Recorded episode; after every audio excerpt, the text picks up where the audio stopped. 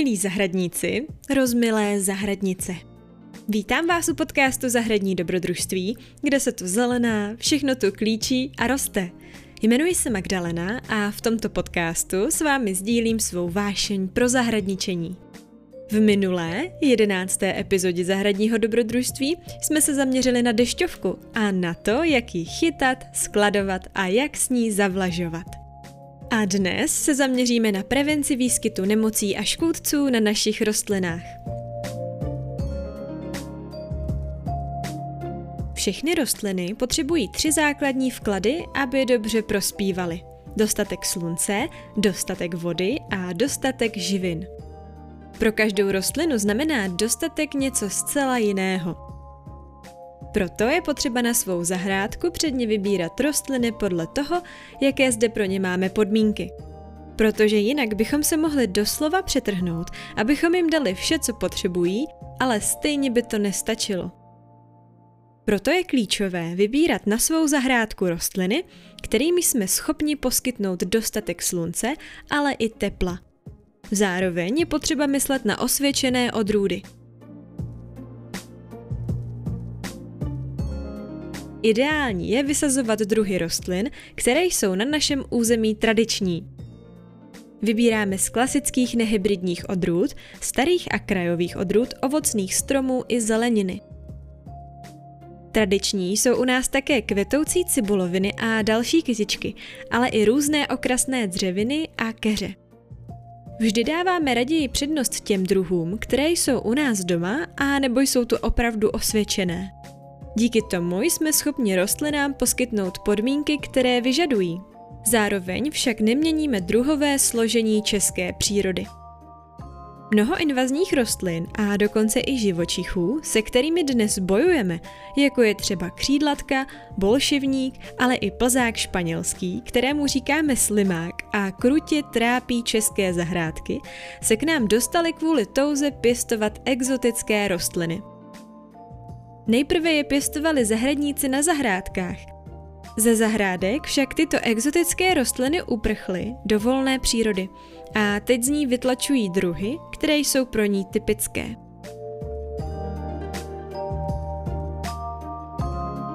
Co se týče ovocných stromů, zajeďte se podívat do ovocné školky v Bojkovicích, kde najdete pouze staré a odolné odrůdy jabloní, hrušní, třešní, rybízu bezu, moruší, malin, slivoní, angreštů a tak dále.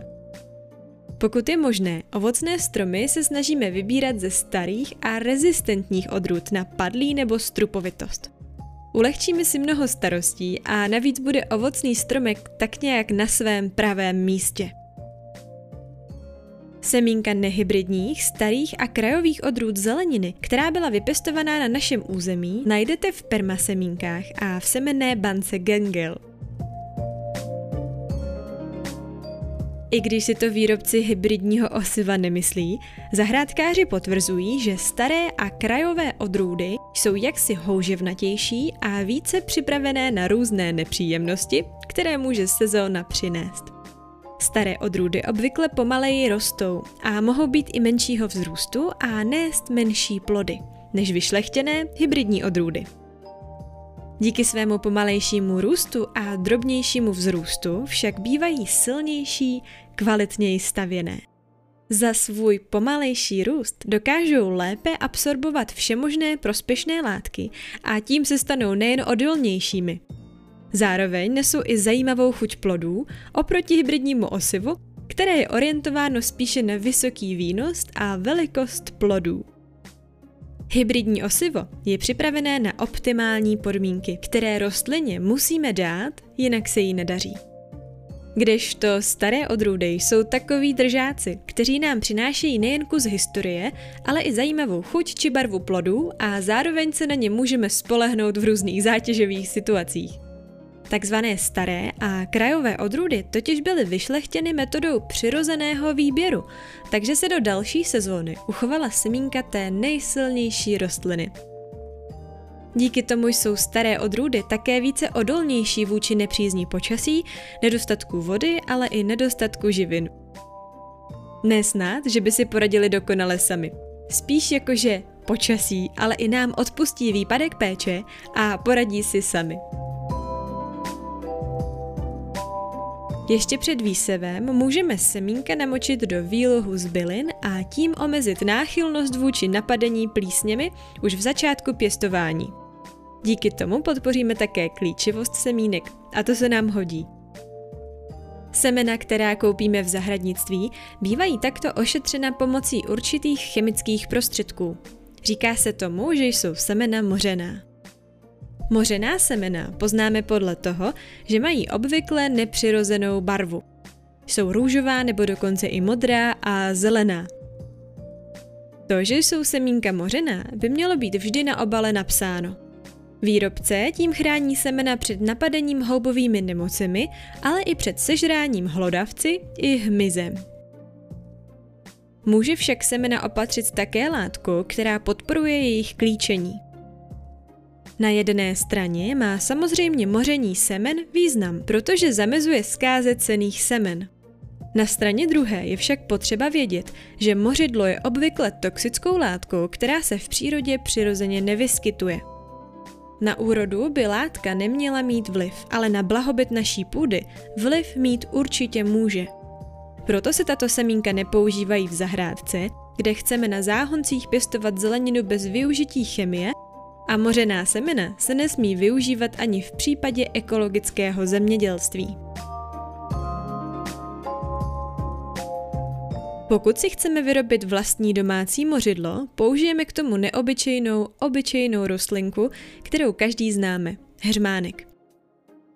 Z heřmánku připravíme výluch nebo nálev. Výluch se připravuje za studena a to jak z čerstvých, tak ze sušených bylin. Heřmánek tedy zalijeme studenou vodou a necháme ho několik dní louhovat. A nálev je klasická příprava čaje. Sušenou nebo čerstvou bylinu zalijeme vroucí vodou a necháme vychladnout. Výluch i nálev scedíme a namočíme do něj semínka. Heřmánek má nejen tu moc odhánět houbová, ale i bakteriální onemocnění, která by mohla rostlinu postihnout jak v základu jejího růstu, tak později a nepříjemně nás překvapit. Heřmánek zároveň obsahuje látky, které podporují klíčení a růst – na to, jak dlouho semínka v heřmánkové lázni louhovat, se názory různí. Někdo píše, že stačí 20 minut, jiný rozděluje semena podle druhu a velikosti a máčí je hodiny až dny. Tak uděláme kompromis a budeme v heřmánkové lázni semínka máčit třeba 3 hodiny. Další důležitou prevenci před chorobami a škůdci představuje vhodná kombinace rostlin na záhoně v jednu dobu i v letech po sobě. Hodně jsme si o tom povídali ve čtvrtém díle věnovaném kombinování rostlin na záhoně, smíšeným kulturám a polikulturám. Existují také rostliny, které jsou osvědčenými odpuzovači škůdců a které můžeme vysadit mezi řádky zeleniny nebo pod ovocné stromy. Úžasnou lichořeřišnici sázíme ke kmenům ovocných stromů a ta pak odpuzuje mravence a mšice. A my sami si pak pochutnáme na jejich květech. Aksamitník možná odpudí i vás z vaší vlastní zahrady. Nevím jak vy, ale já jeho pach těžko snáším. Každopádně měl by odpuzovat i mravence a savé škůdce. Měsíček umí odhánět půdní háďátka. Vratič můžeme vysadit mezi brambory, aby odpuzoval mandelinku bramborovou. Bazalka mezi okurkami pomáhá preventivně proti padlí. Peliněk můžeme vysadit k rybízu a pozorovat, zda odpudí res rybízovou a stejně tak i česnek, který by měl růžím pomoci odpadlí. Cibuloviny zase odpuzují plísně šedé. Křen zase preventivně působí proti monilióze, tedy houbovému onemocnění.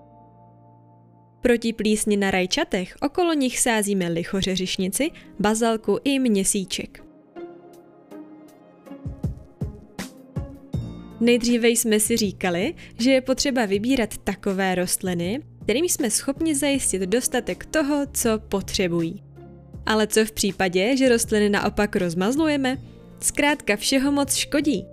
Moc živin netvoří zdravé rostliny, ale rostliny kvůli tomu mají špatně stavěné pletivo a tím pádem chřadnou a jsou mnohem náchylnější k nemocem.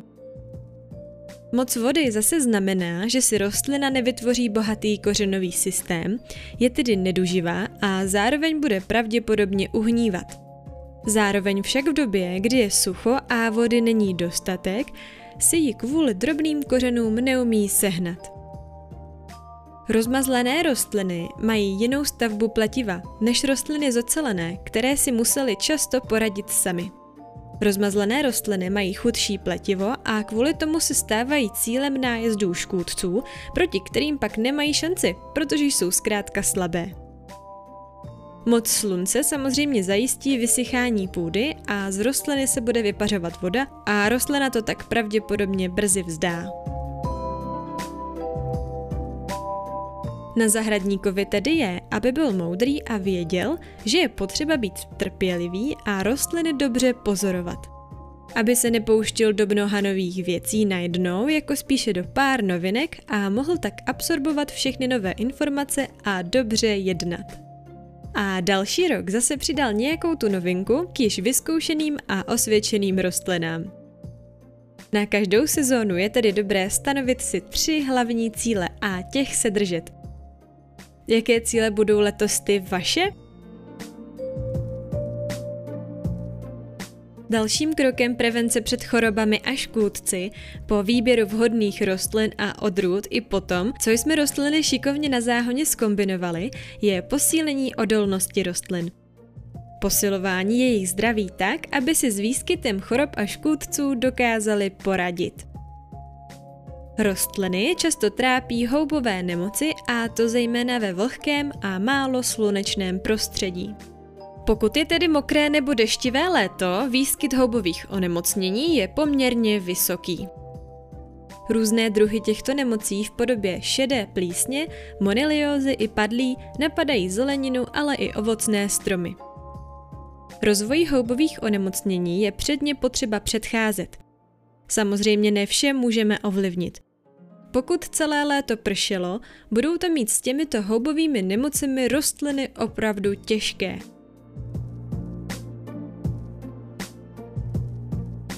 Co tedy můžeme pro rostliny udělat? V posledních letech jsem hodně slyšela zahradníky naříkat nad plísní, která jim vzkazila rajčatovou úrodu.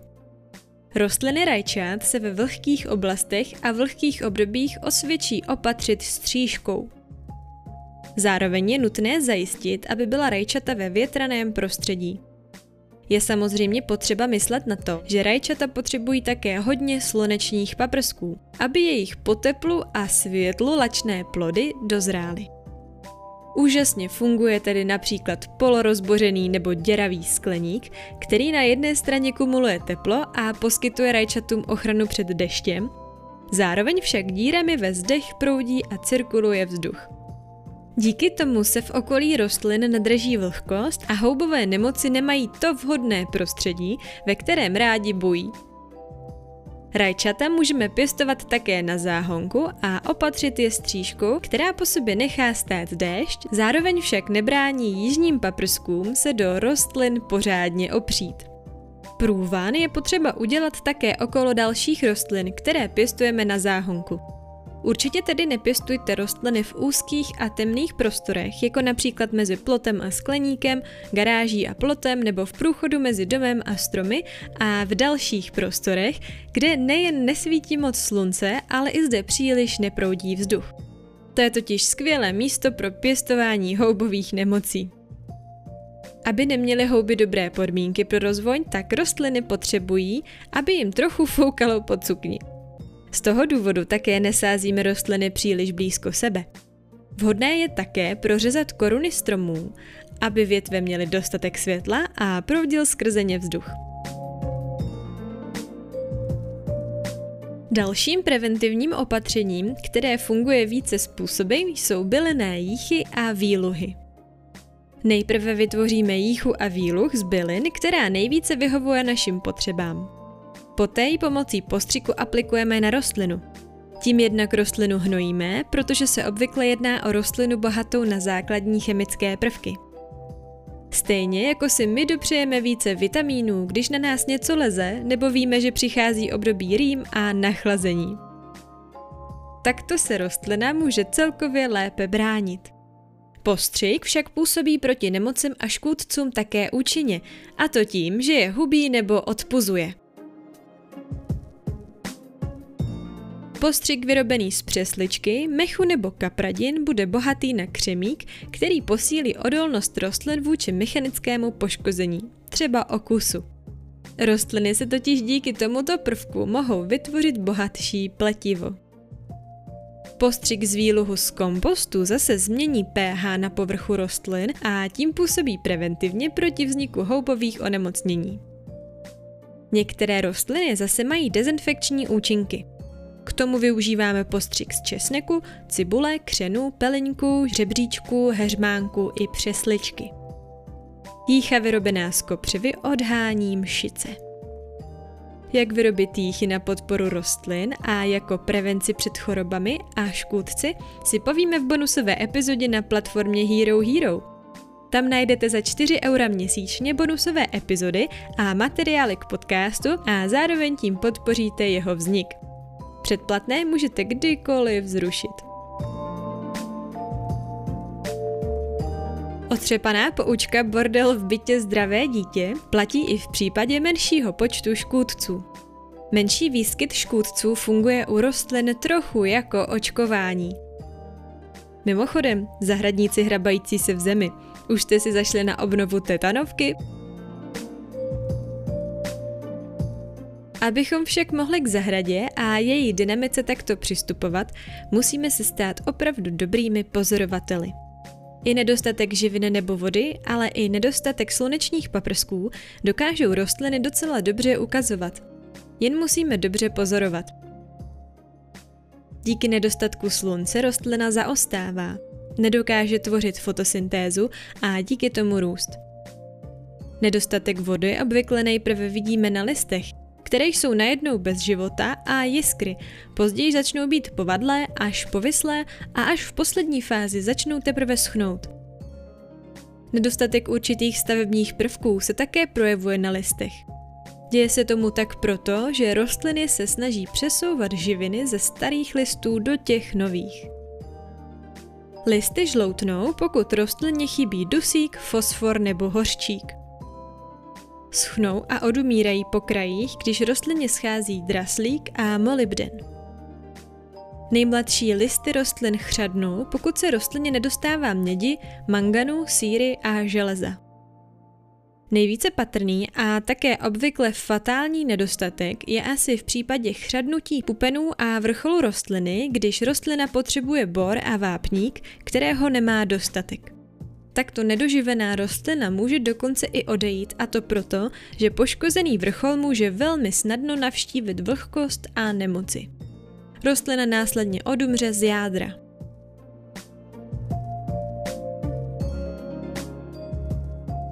Zajímavé je, že jedním z nejčastěji chybějících prvků ovocných stromů je bor. Poznat to můžeme obvykle až pozdě a to podle toho, že jadřince jablek hníjí. Je to způsobené hlavně tím, že po sezóně hrabeme listí. Ve starém listí mají stromy uloženou energii, kterou museli na jaře vydat pro jejich výrobu. Stálo je to mnoho úsilí, které se jim pak vyplatilo ve chvíli, kdy začaly listy přijímat sluneční energii. Na podzim, když listy opadají, se však strom snaží energii získat zpět. To jim však obvykle neumožníme a to právě proto, že soused už má schrabáno a tak naše zahrada proti té jeho vypadá zasviněně. Neříkám, že to musíme s nepořádkem na zahradě přehánět, jen se nám vyplatí vidět odumřelé kusy rostlin kreativně, tak jako je vidí hmyz a další živočichové. Listí nebo větve nejsou nepořádek, je to vlastně baterka uchované energie. Na konci této epizody bych ráda schrnula vše, co jsme si dneska řekli. Abychom předcházeli výskytu nemocí a škůdců na našich rostlinách, potřebujeme se zaměřit na prevenci. Na zahrádku vybíráme pouze rostliny, kterým umíme zajistit dostatek slunce, tepla, vody i živin. Ideálně vybíráme osvědčené tradiční rostliny a odrůdy. staré a rezistentní odrůdy ovocných stromů a keřů. Klasické, staré a krajové odrůdy zeleniny. Zároveň šikovně kombinujeme na záhonech rostliny tak, aby si navzájem nebrali sílu. Mezi rostliny vyséváme byliny, které odpuzují škůdce a houbová onemocnění. Semena před výsevem můžeme posílit namočením do odvaru nebo výluhu z hřmánku. Rostliny stříkáme výluhy a jíchami z bylin, které posílí jejich obrany schopnost a zároveň i posílí jejich zdraví. Před houbovými nemocemi rostliny chráníme tak, že jim zajistíme dostatek vzdušnosti, průvanu a prostor mezi sebou. Rajčata před plísní chráníme díky střížce. Zahradu dobře pozorujeme, abychom věděli, co se zde odehrává. Malý výskyt škůdců hned neřešíme, abychom zajistili, že si rostlina vytvoří proti škůdci určitou svou obranu. Zároveň nechceme narušovat rovnováhu mezi sílemi na zahradě, která se každým rokem posiluje. V příští epizodě se seznámíme s hlavními škůdci naší úrody. Řekneme si, co můžeme udělat proto, aby naší úrodě škodili co nejméně. Podcast sledujte na Instagramu, Spotify a Apple Podcasts. Mrkněte také na Hero Hero, kde si můžete předplatit bonusové epizody a materiály k podcastu a podpořit tak jeho vznik. Tak vám neunikne ani jedno zahradní dobrodružství. Tak příští týden, ať vám to klíčí!